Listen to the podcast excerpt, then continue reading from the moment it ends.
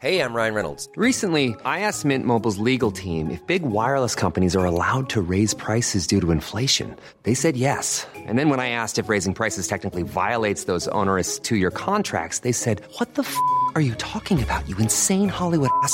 F- So to recap, we're cutting the price of Mint Unlimited from $30 a month to just $15 a month. Give it a try at mintmobile.com slash switch. $45 upfront for three months plus taxes and fees. Promo rate for new customers for limited time. Unlimited more than 40 gigabytes per month. Slows. Full terms at mintmobile.com.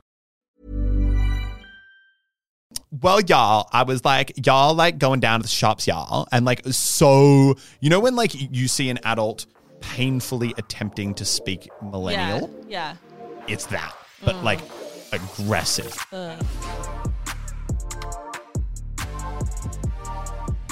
What's going on, guys? And welcome back to Watch Time, your weekly deep dive on everything internet and YouTube. And I feel like some weeks we do that intro, and then other weeks we just kind of roll right into it. What's up, guys? I'm Grace, and this is my brother Elliot.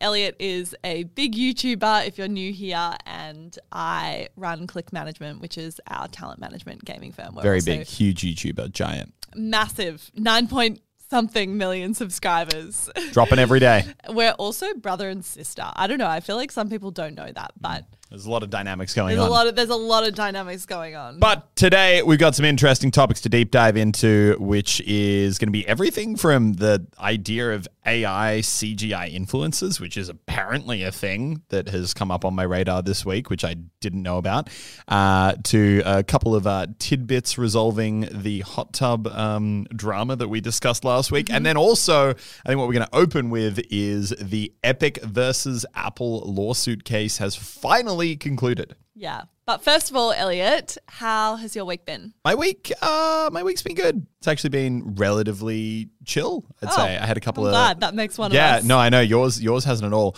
Well, like not chill and I've been sitting around doing nothing, but I've just had a lot of like not work things on. Like I've had like birthdays and other things, which has just meant that work's been hectic when I'm at work because I'm trying to cram in getting videos and streams done. But uh, I've also had a lot of time not at work, which is always nice. Yeah. Fun. Yeah. Well, I can't say the same for myself. I feel like, I don't know, the last few weeks have just been bloody mad, but it's also kind of that feeling where you're like moving really fast on stuff. Everything's happening and it feels really good and you're like in the flow and you're loving And there's like, and there's measurable that. output. Yeah, definitely. Yeah, working hard doesn't feel as hard when you feel like there's output being completely smashed every single time you sit down. thousand percent. Uh, Sometimes I think with um with my job and like the work that we do at Click, which is our talent management firm and a lot of work we do we're doing a whole heap of different things but there is a significant part of the work that we do which is working with brands on campaigns and brands will sometimes come to us and they'll be like hey we have this campaign we need to get it live with a talent like in the next literally in the next like week or two. And that is like super normal for us. And so it's like you know you're planning this campaign you're getting it live and then you're invoicing it you're paid and you're done and that can all happen very, very quickly. And I feel like it's almost given me like an ADHD with work where I just like hmm. expect everything to happen payoff. really fast. But we're trying to do a better job at the moment of like planning for the future and putting things in place, which means we'll have like big long term pieces of work for like the next year or so. But it just takes a long time to bitch for mm. those sorts of things. And so it's been slightly frustrating over the last few months. We've been just like putting a lot of time into stuff that like hasn't paid off yet. But now we're in this like mental period and I'm realize I'm sounding really cryptic and I hate it when people are like, oh, I can't talk about whatever. But it all is starting to come together. And like and definitely we some of the will things, talk about some of it on the podcast probably in a couple of weeks. a thousand percent. One of them we will absolutely be talking about not next week, but definitely the week after. Yes. But it's good and it feels really good. And you know what's exciting is like I realize it's not just the work that I love, but like I fucking love like building this business, you know? And like coming to work right now, the team is so good. Everyone's so excited and it's mental, like it's busy. And yesterday, you know, we had like six people in me and Emma's office. Emma's our other co founder. And everyone was like, holy crap, how are we going to get all this done in the next two weeks? But it was also like so nice because it was like everyone was together. There was like six Mm. six of us in the room and we were like, we're gonna get this done. We're gonna get it done as a team. And I don't know. It's just like such a rewarding environment to come to right now where everyone is like excited about the potential, excited about like the trajectory that we're on and like passionate about what they're doing. And you just can't. It's good. It's good right now. It's good really good team, good vibes. projects, exciting stuff. Good. Uh, what's what's the word? Um, for morale. Yeah. Good And you morale, good vibes, like, good energy. When you're building a business, it's not always that way. And you know, I was talking to a friend of mine the other day who who started a business maybe like a year ago. I was like, "How are you going? Like, how are you feeling?" And it was Monday morning, and I was really like gassed up to come into work because we had like a lot of exciting things happening. And he was he was in this phase, and he was just like, "Fuck." He Is was this who I'm thinking of? Uh, Would be, I reckon. I mean, Matt. Yeah. Yeah. Oh, that's fine. Yeah. We can say his name. And uh, he was just like, dude, it's like one of those periods right now where it's hard and you're like questioning why you're doing it. Yeah. And it feels like you're like dragging your feet through mud. There's just issues after issues. Been there, you know, like Got truly Yeah. been there. Yeah. Like really been there. Like crying into like a pillow I at night. been there. there. and there are periods where it's like it's really hard but i think it's just like kind of knowing that those periods will come and they'll come again for us i have Mm. no doubt but then there are also the periods where you just feel like you're flying and like you've got the right people in the right places and the Mm. right kind of work and it's like that's my rant for this week it feels it feels good Good, productive vibes. yeah And I'll tell you who else has been productive: the courts in Epic verse Apple. what a segue! I'm What trying to. I'm really working on my segues at the moment. Um, Amazing. for those who are unaware, a very very quick catch up. Um, basically, over a year ago now, Epic Games decided to um, basically put something into Fortnite that allowed people to purchase V Bucks and circumvent the Apple payment system on uh, if you're playing Fortnite on the iPhone. Apple said no, no, no, no, no. You must pay your pound of flesh if you wish to exist in our ecosystem. So they took Fortnite off the App Store. Epic said, haha, we knew you were going to do that. And now we're suing you. So uh, basically, Epic baited Apple. Apple was always going to do what they were going to do. And Epic had fully pre planned to sue them to challenge the fact that currently, if you're basically, if you have an iPhone, the only way that developers can put apps on the iPhone is through the App Store, and the App Store takes, I believe, a 30% cut from mm-hmm. everything on that. If you want to hear Elliot and I rant and argue on this, we've been following this for the last month or so. Yeah, I think it was actually two episodes ago that we talked Okay. more in depth about this. But anyway, long story short, Epic is basically saying that you can't say that this is the only way that you're allowed to share apps on on the iPhone because you're a market and that's being a monopoly. Uh, and they're also saying that the cut they take is just obscene. So Apple has obviously responded in court because they make billions and billions with a B from this system. Billions with a big B. So Epic is really challenging, like a pretty fundamental part of the whole Apple ecosystem. The outcome of this, it, it can't be Yeah, understated. doesn't matter if you don't care about Fortnite. Doesn't matter if you don't care about Literally, this isn't about Fortnite. Like Fortnite was the thing that started it, but it, the it's kind of like when you get these giant Supreme Court cases mm-hmm. that. Yeah, it's it's not about the one case. It's about the precedent that that sends at sets for that just echoes through everything. So this would change the entire digital ecosystem. But basically, uh, they've been in court for weeks now, arguing and arguing and arguing. There have been some pretty hilarious moments in there. For example, uh, at one point showed the Fortnite banana skin, and he was wearing a suit. And the Apple lawyer stood up and he said, "Is that banana always wearing a suit?" And they said, "No, he also comes in a naked form, but we thought we'd put him in a suit because we're in court." Um, and it just some very weird back and forwards, basically. That's um, so funny. But but it brought in everyone. It brought in from Tim Sweeney, who is the kind of founder and majority owner of Epic Games, Mm. to Tim Cook, who is the CEO of Apple. Really, like it shows how high profile this case is. That this is the kind of thing that Tim Sweeney and. Yeah. Tim Cook are fully invested getting them in. out of bed in the morning.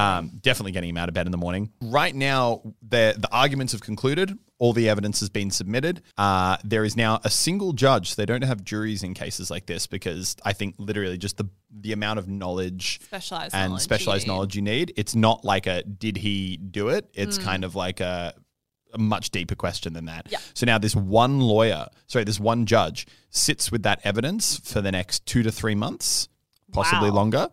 That like I in I think in minimum a month, but it could be months with the plural. Uh, and then we'll basically come back and deliver a verdict. Bloody And- big call.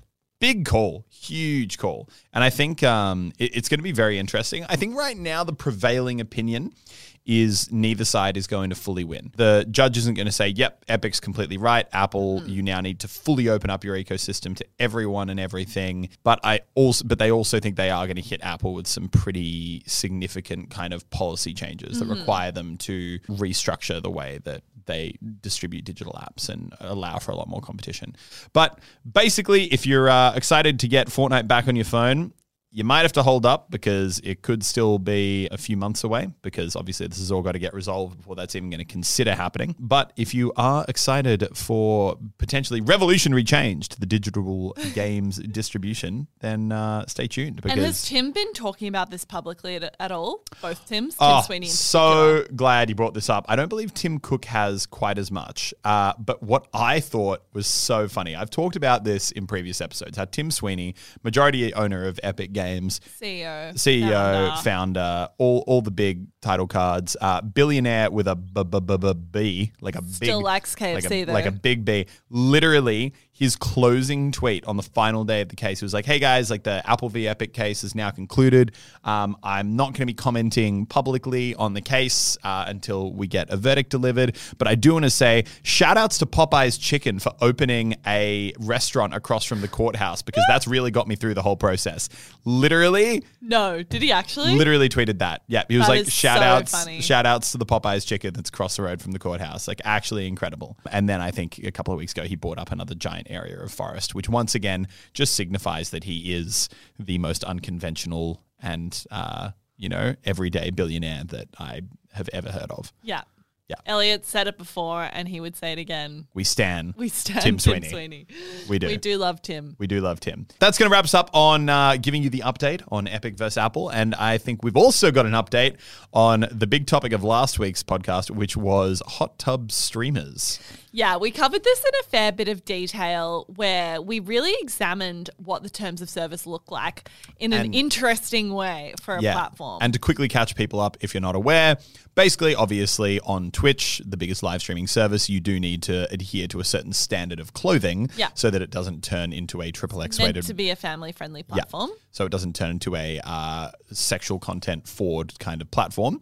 Uh, however, they had an allowance for contextually appropriate clothing, which people very quickly figured out meant that if you put an inflatable hot tub in your living room and then pointed a camera at it, you're allowed to wear pretty much whatever you want because bikinis these days can go down quite a lot.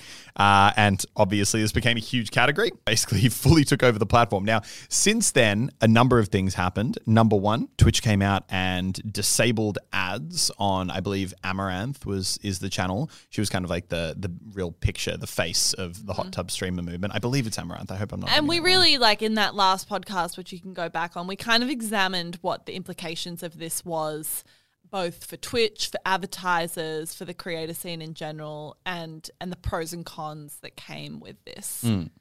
And- she was demonetized. And I think this is always probably what was going to happen because I think this kind of actually very largely solves the problem. It allows them to say, look, we have to have an allowance for people to be able to stream themselves at the beach. And obviously, if you're at the beach, you're not going to be wearing full clothes. So, like, uh, it's very, very hard for them to put a policy in place that is clear and distinct that means that they could ever get rid of that type of content. So I think it sounds like the rule they're going to go with is that, and I don't know if they're going to be applying this across all channels that do this, but that they simply just won't be showing ads on channels where you're dressed less than in full clothes.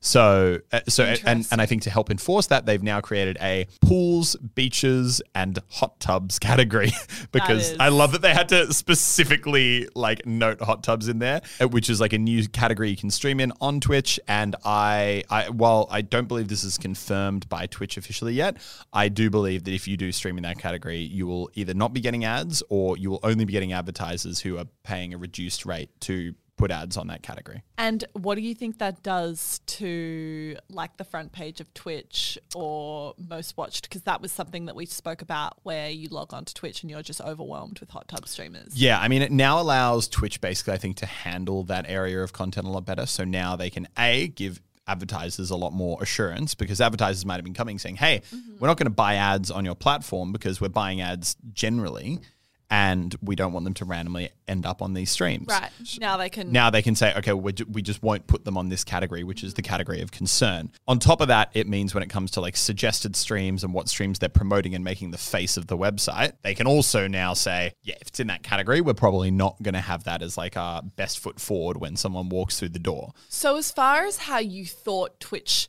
was going to handle this, how you thought they could handle it, what do you think about the outcome that they've come to? Do you think it's a good outcome? Do you think they've like hit the nail on the head in terms of how they've approached it, or do you think there's still going to be issues? I think their hands. I think this was the only outcome that could ever have happened. I'm just amazed it took them this long because, effectively, like we mentioned before, you cannot create rules that really outlaw the wearing of a bikini without being overly prohibitive on what kind of content you could ever mm-hmm. have on the website. Mm-hmm. And also, like you know, if you're like walking, even if you're clothed and you're walking along a beach and someone's in a bikini, are you in trouble then? I, it just becomes too hard Impractical. it's impractical. But at the same time, they couldn't have this be uh, kind of content that's mixed in with everything else. Otherwise, advertisers are going to walk away because they don't feel like their ads are safe, just like what happened with the YouTube adpocalypse. And that's bad for the whole website. It's bad for Twitch, and it's bad for every individual creator who isn't a hot tub streamer. So by targeting that specifically, they're effectively just doing what YouTube does. YouTube obviously doesn't need the category quite as much because YouTube has the most god tier AI systems that I will never understand that seem to just be able to instantly detect what is happening, what is being said, what is being viewed, and they can automatically kind of run it all.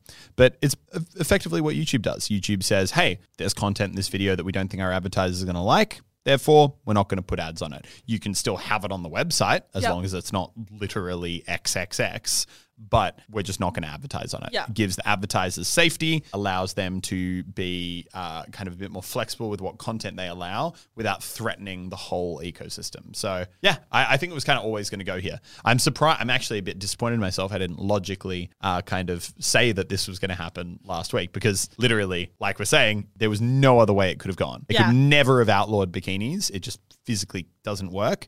And they couldn't have not addressed it. Not that I think they care as much about the community backlash, they would care about the advertiser backlash. I'm surprised as well that you didn't just clearly mention what you now Yeah. think is the only outcome. It's very out of character for you. Yeah, You're I know. Usually right on everything. I know, I'm never wrong. Not once. I think although this feels like an obvious outcome, and I think it is it is the right one, I'm impressed, I have to say, with Twitch, and maybe it's because my bar for the way that they've like handled scandals or issues in the past is low. Nor- normally, my response to Twitch has been we set the bar low and you guys managed to get a shovel. in the past, the way that Twitch has dealt with community guideline issues has not been good, and and and I don't think my opinion is unique there. I think most No, people would. I think most would agree. The way they've handled a lot of different issues in the past, from issues around sexual content, around um, unsafe content, content concerning animal cruelty, content concerning, um, I, I would say, even like when Ninja originally left the platform to go to Mixer and how he Mm. And how han- they handled that. that. I think they've in the past it's it's felt overly emotional and it's felt yeah, very unprofessional. um, it's felt Chaotic. honestly in some ways kind of bizarre. Like someone was just like knee jerk reaction. This Yeah. is how we're doing it, and it was wrong, and it was it was not considered. It wasn't long term practical. Anyway, I do think this is the right outcome. I think Yeah. this is a balanced outcome. It feels measured. It feels like it's taken into consideration all the major players on the platform, being the platform itself, the creators, the advertisers, and the viewers. So I, I- I think I'm, I'm I'm impressed. I, I got to say, as much as I think the outcome I'm impressed by that that Twitch ended up getting somewhere that is vaguely logical, Hmm. you know, very out of character for Twitch actually managing to do something that makes sense. At the end of the day, it took them two months. It took them too it long. took them That's two true. months to come to True. this after huge amounts of backlash. And what I'm guessing really only ever pushed it over the line was advertisers probably starting to actually ring up because it was getting so much attention and saying, hey, do we need to pull ad spend? And they were like, hoy, give us 24 hours and we're going to have a great solution for you. Yeah. Yeah. And what's been the response from the community? I think largely good. Yeah, I think I think it's it, people are very much What about the response from the hot tub streamers? Uh, I think the main criticism, I think anyone who is, you know, logical, and obviously it's very it's very easy to get emotional. But I think e- even hot tub streamers understand that they have to be put in a different ad category, or the whole website doesn't work. Like if you if you're getting It's angry, ultimately not yeah, good for them If you're getting angry at Twitch doing that, well, I'm sorry, but you just don't understand the reality of how the industry works. And then I think from the community standpoint, uh, I think XQC uh, put it quite well, which was um, as much as it sucks uh, having creators have ads taken off their channel, it's literally like Jesus on the cross, like they died for our sins, you know? like that, that's literally it. Who said they, that? Uh, XQC. He was like, he tweeted something like that. It was kind of like they need to die so that our ads remain. like that is actually a good way Someone of putting needed to take the fall. Someone needed to take the fall and someone needed to take the hit. And realistically, the people who take the hit should be the people who created the problem, Yeah, which yeah, yeah. is kind of the case. Yeah. Um, And a- to recap on that briefly, for, for what we're what we're saying is that basically for advertisers, yeah, they need to feel safe that they're putting their ads on content that works. Um, otherwise, they just simply they will won't pull ad advertise. spend from the whole platform, And then which isn't good every- for anyone. It, yeah. And um, I mean, but uh, to go back uh, to the point of Twitch not being good at dealing with issues normally, even though they ended up getting to a decent point with this on the way there, they actually pulled ads from a huge number of channels, including Amouranth, who was the main hot tub streamer. Um, just didn't tell them, just didn't, just demonetized them, and was just like, oh, It's that time of the year. Your vacation is coming up. You can already hear the beach waves, feel the warm breeze, relax, and think about work. You really, really want it all to work out while you're away. Monday.com gives you and the team that peace of mind. When all work is on one platform and everyone's in sync, things just flow wherever you are. Tap the banner to go to Monday.com.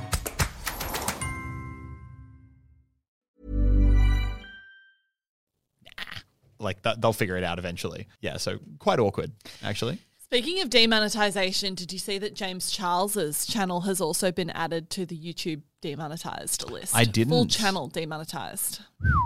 After yet another scandal that he's had with talking to underage. I really wait another one. It's a couple weeks ago. Oh, now. okay, that So one. I thought you meant there was been- another one. I was like, my God, man. He's been largely offline Yeah. for the last few weeks. He really hasn't said anything or uploaded any kind of content. He's doing the, the classic PR move of take a break, but his whole channel has been demonetized. I really feel like there is now a very identifiable trend between people who become the darlings of YouTube. Like literally, YouTube would use him as like the face of the platform. Oh, yeah. Uh, same with like PewDiePie back in the day, and so many other creators. Um, Shane Dawson, and the, just all, and then David. very. And very, yeah, David Dobrik. Oh my God. And very, it's like all these creators, it's just like YouTube's come out, they're like, oh, far out. All right. Yep. no. Um, friendship ended with insert person who was once popular here. Yeah. Like they go, yeah, pretty. I think there's definitely an inter- interesting discussion to be had around when YouTube steps in. I mean, to demonetize a whole channel is is an action from YouTube, um, and I think it's a it's a very bold action, mm. and it's one that they haven't done a huge amount in the past. And I think it's really interesting. I, I would love to know more. I think there's like a lot that we don't know, but like who's making that call? What kind of channels are on that list? Are they channels that only have a certain audience size where their public profile is such that it could potentially have an adpocalypse? I don't know. What do you what, do you have any initial So it's thoughts? actually I think we could do a whole episode on this. It's super interesting, actually. And and keep in mind here, I'm actually quite indifferent. Not indifferent, but I'm just not informed enough, nor is it an area of YouTube in terms of being referencing like the beauty vlogger area that I actually care enough about that I've looked into it. So I'm not really invested on whether or not I think James is guilty or innocent or any of that kind of thing. This is just very much coming from a uh, emotionless content perspective. I I mean, A, do very much believe in innocent until proven guilty. But I also wonder and I and actually I can see two arguments here. But I I am very against demonetizing without purpose because I think that's always been a really big issue on YouTube and basically all online content platforms. If if you're gonna if YouTube's gonna demonetize a video, let alone an entire channel, I think they need a directly citable reason mm. as to why the content on this channel is so non-ad friendly Yeah. that your entire because with James Charles, obviously he's made enough money, he's got enough stuff going on, he's going to be fine. He's eating at the end of the day. But for a lot of creators out there, this is their job, this is their livelihood, Yeah. and basically, kind of like your boss coming up to you and just being, "Hey, just um, just not going to pay you for a bit. Like, keep coming to work, but we're just, we're just not going to pay you." Like that is a decision that needs reasoning and logic behind it. And if they've just gone, "Oh." James Charles got a couple of like dicey kind of accusations around right now that he has refuted, from my understanding. But there's some dicey accusations, a bit like, oh, like demonetize the whole channel. For mm. me, I don't know if I fully agree. The counter argument to that, just quickly, because I do want to balance myself, is advertisers coming and saying, hey, we don't want our ads associated with someone to whom we think is a controversial enough figure that it could negatively uh, impact our brand's perception. At which point, that's a much bigger conversation. And to be fair, while the example that you give of having your boss come up to you and be like, hey, we're just not paying you, in some ways that does happen on professional sports teams, on high profile roles. If someone has been accused of something that's bad or is alleged to have potentially done something, that person can be stood down or at least paused in their employment while it's come to a conclusion. My understanding is that is almost always paid leave. Like you'll be put on leave, but your salary, like they might be like, we don't want you to do stuff here anymore, but they still pay you. I don't. Uh, yeah, I, I, my understanding of most of those situations is you're just on administrative leave Yeah. and your salary is still coming in. And so for Very me, interesting. it's super interesting. Because it's one of those things where, and, and it's kind of like a catch 22. It's like the opposite of the Twitch situation where you feel as though, you, what is the guideline? Like, what what is that bar that Mm. you need to, that box that is ticked where it's like, no, you are not suitable. Your whole channel is not Yeah. suitable for monetization. And who's ticking it? And what actually is the criteria? Is there criteria? Because at the moment, from an external perspective, it does feel, although it's obvious that he's going through a real public backlash at the moment, what actually is quantifiable in Hmm. that that means you're demonetized? And who's responsible for implementing it? Does the creator know why or what decision. they've done? And at what point is that? Remonetized Yeah. again it it feels like there's a lot of discretion in there somewhere and also sets a bit of a dangerous precedent of Hmm. if you are and once again i'm not i'm not trying to downplay any of the accusations and screenshots that have come out because i know there are there is like a level of evidence and james charles refuting it by saying he was lied to in messages that have since been deleted that's my basic understanding of the situation i, I think a pretty big principle of society is innocent until proven guilty. Mm. But also, if if the precedent that YouTube is setting is, hey, if someone has accusations come out against them, we'll demonetize their channel.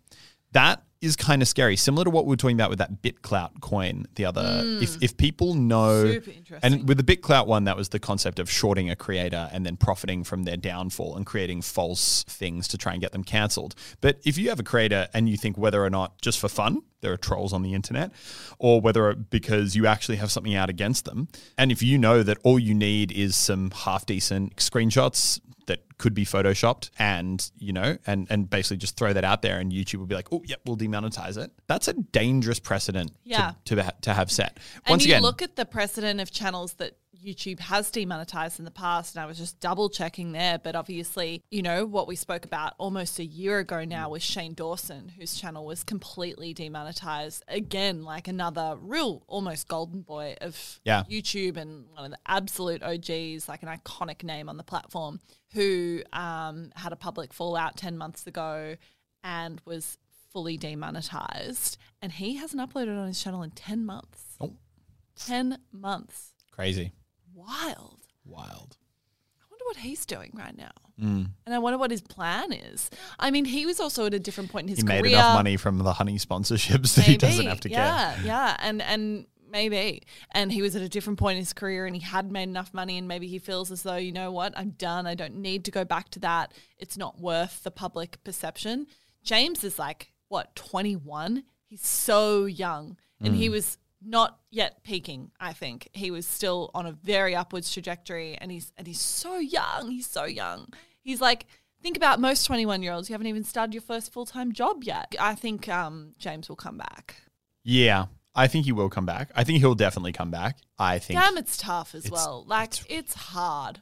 Like far out to have that kind of audience and have your learnings and development. And I'm not making any excuses for anyone. Absolutely not. And I think James, while he is very young, he's had a quick exposure and he knows what's right and wrong. And I think he probably would recognize he made some mistakes. But I still feel for young people that are growing up in a large spotlight. You know, there, are, there people- are huge perks and and there are also challenges. And I think I don't think most people are honest with themselves. And once again, not downplaying the mistakes that he's made at all, because I think if true, they are pretty damn serious. But I think a lot of people make mistakes, and I think uh, when they're in their teenagers, early twenties. But the good thing is, most of them you just kind of get to forget and move on from, and they kind of yeah, of and you didn't have 20 million people and- watching them. Yeah, and you can learn from them versus and and kind of be like, okay, that was a mistake I made, and I'm going to now become a better person. But I think when it happens in full view of the internet, a lot of the time you are not allowed to move on and Mm. Yeah. kind of go forward. But anyway, and I think absolutely, just to reiterate, not making any excuses for anything. And I fully believe that he has made some major mistakes. But I think we're just recognizing that, like, in addition to all of that, growing up in such a spotlight in that kind of world where people are looking for you to fail does come with challenges, like, regardless. definitely. Um, I didn't even know we were doing that topic today. What a great one you just threw in.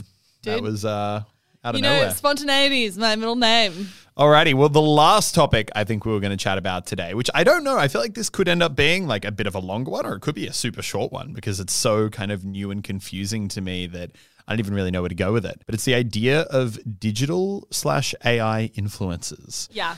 So this is something that I literally didn't know existed until I guess basically the start of today. I think the biggest one goes by the name of Lil Miquela, Lil Miquela, and basically all these are is 3D kind of animated people and faces that are influencers. They're influencers, but So they're not real people. They're I- like I- robots. Yeah, I They're- they're- believe I believe the practicality of how this is done. It's created by a company. That company has about twenty employees, and I believe they have three digital creators. Miquela, Miquela being the biggest, and they will go out. They have a model who is the body, and they do photo shoots in real life. Then they CGI the face of the person onto those photos. And initially, I believe, started as an Instagram page, now has a TikTok and also a YouTube. If you're wondering, like, oh, that sounds like a fun little gimmick, no. Apparently, she makes like $10 million a year. $10 million a year, which blows my mind. But that is apparently how successful this kind of thing is, which is so interesting for me. Yeah. What are your first impressions? Like, is this, if someone told you about this and you didn't know the numbers behind it, what would you say? Would you be like, yeah, that could be massive? If someone came to me and it was the first ever person to do it, I think I would say I can see the merits in exploring that because of the gimmick of being the first slash only slash biggest AI digital fake influencer. But my understanding, and I feel like we've talked about this a lot before, my understanding of the rise of influencers and becoming bigger and becoming like the majority of the way people consume content is this desire to have a more like personal connection with an mm. individual.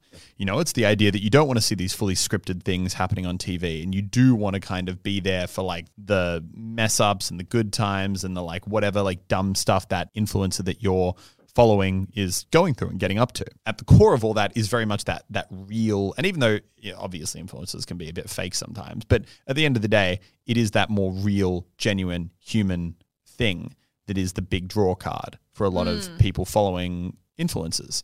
And I, I just I don't understand because this is this is someone who is very much not in the most literal sense not a real person, but also very very scripted and is put together by a team of multiple multiple people and ultimately has a company behind it whose sole objective on that project is profit. It was started as obviously a profit making Yeah. enterprise, and that's what it is. I, I just I find it really weird. Yeah, I agree. I, I have to say I agree, and and I've known about this for a little while now, and I feel like you know I hear a lot of kind of interesting pitches in my job about like new mm. opportunities and that sort of thing. So I feel like I first heard about this like a year ago, and I and I've and I've looked up this virtual creator before and a couple others, and I've sort of had the same feeling. Like, I think like one of the things people love about following creators or influencers, whatever you want to call them, is the fact that there's this realness to it. And there's this like element of like,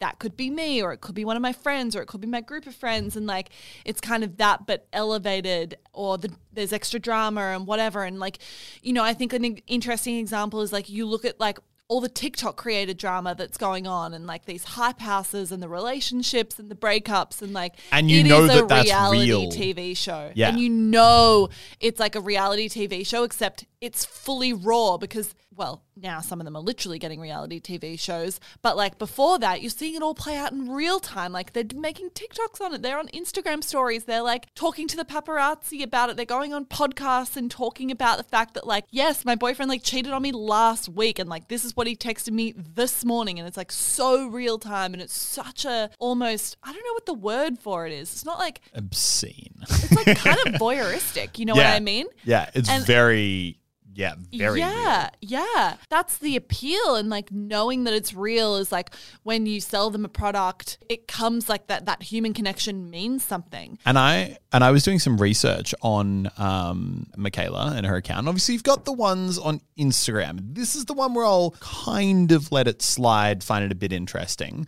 which is you know they're just photos of her on Instagram posing places, obviously with a real world model that then has the face imposed onto it. I can kind of understand that because the mm-hmm. posts are still aesthetic. The posts still have this like, you know, really interesting clothing mm-hmm. or style and all that kind of stuff behind it. So I can understand there it's less about the personality and more just about the aesthetic and the look. Where I found it super interesting is when I went onto the TikTok because on the TikTok, it's got, don't get me wrong, like the classic memes, like reacting to sound bites and that kind of thing, which I can kind of get. But then it was it was things literally like um part one, part two of like story time, being like, all right, so true story. I went to the supermarket the other week and like I ran into this guy and I'd been chatting to this guy on this dating app for like three months now and he was so hot. And I'm just like, I know you're an AI. I know not a true story. This is scripted. You have true story on this. It is not a true story. And you're not trying to hide the fact that you're an AI. So obviously, this isn't a true story. And this isn't like one of those VTubers where it's just a, a real person who is using this as a mask. No, no, no. It's very much like this is an AI that is Yeah, yeah, yeah. scripted. So you know that this isn't real. You know it's not a true story. There'll be even uh, like posts like, "Oh, just wondering, Miquela, like, do you have a heart?" And be like, "No, I don't have a heart, but I do feel and see, and I and I have emotions just like everyone else." And you're just like, "Haha, cool." But you wrote that on a script with eight people that you went through and talked about what you should re- respond to this point. So no, i think it's fascinating I find though. it so interesting. I find it fascinating because it's like these people are trying to construct what are the bits Yeah. that make people connect to someone and can we redo that it actually doesn't even come across as genuine in the sense of like I know it's scripted, but wow, this comes across well. The scripting and the memes and everything. Oh my god, you can tell so much. They are like, how do we make this appeal most to like 14 to 17 year old people? Because she'll open up, and be like, well, y'all, I was like, y'all like going down to the shops, y'all, and like so, you know when like you see an adult painfully attempting to speak millennial yeah yeah it's that, but mm. like aggressive. And I'm just like, oh my god, you're th- throwing in so many millennial tropes here. Like it's actually overwhelming me. It doesn't. It doesn't feel real. But here's the thing, and I always find these so interesting. It's so interesting to me when I have things where I'm like, this is dumb. This shouldn't work. This is silly. And even though with NFTs, tap on wood, they could still come back. We were kind of right about that being more of a phase than a long term thing, which it at least in the months after has semi proven to be. At least at the level it was at. This is one where I I don't know. I find it like uh, you know. So we're talking to. she's got real engagement She's got real engagement. She's got real followers. You've got. Um, she's doing real brand deals She's she's literally on. She's doing a brand deal that's a collaboration brand deal that Samsung's running, where she is alongside Ninja and a bunch of other like real life influencers. oh, I find it so interesting. And I, I I think that I've, you know, I was chatting to some people before the podcast about this topic. And there's this whole notion that, like, oh, but you know, like, are you going to have these studios that like build up these IPs behind these like virtual influencers who then like movie studios would come and pay this character to be an actor in their movie that is a CG character? And I'm just like, I don't think so. But like, I don't think so. But Yeah, also, I mean, but there's some know. like major pros. There's some major pros I can imagine from the perspective of like running a talent management agency and like working with a lot of brands. Talent to having a exactly what you talent want when you that, want Yeah. to having a talent that you know, I don't mean to sound like whatever, like is literally within your control. Yeah. Like they're not going to go rogue and say something totally unbrand safe. Like What's that, Miquela? No you, risk of that. You do want to do this brand deal? Oh, great. Oh, what? You didn't have a choice. Yeah. Yeah, but like they're not going to go off. They're not going to like do a David Dobrik Yeah. or a James Charles and do something really inappropriate that means brands have to like worry about their own brand safety and campaigns and all that. They're going to be consistent. They're not going to deliver briefs late, I'm sure. They're going to be on time. They're going to Mm. be able to give you exactly the messaging that brands want. yep. And you have the ability to control the IP, which is something that Yeah. in the talent business is really, really rare and quite difficult to achieve. So I see all those benefits. At the same time, I also see some of the best things that come with working with creators is that they're not going to exactly follow a stri- script. And they have this like unique connection with their audience and they're able to talk about something in a way that you can't script out. Um, and can that be achieved in AI? I don't know. I don't know. Very cool.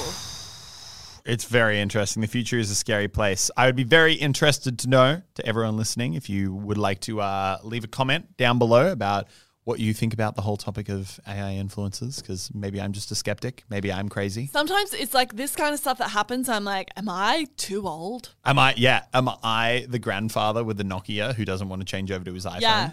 Yeah, literally. But I guess we'll find out when we read the comments. Guys, thank you so much for listening to this week's episode of Watch Time. We will see you guys next week.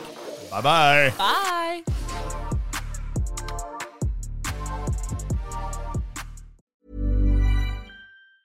Ever catch yourself eating the same flavorless dinner three days in a row?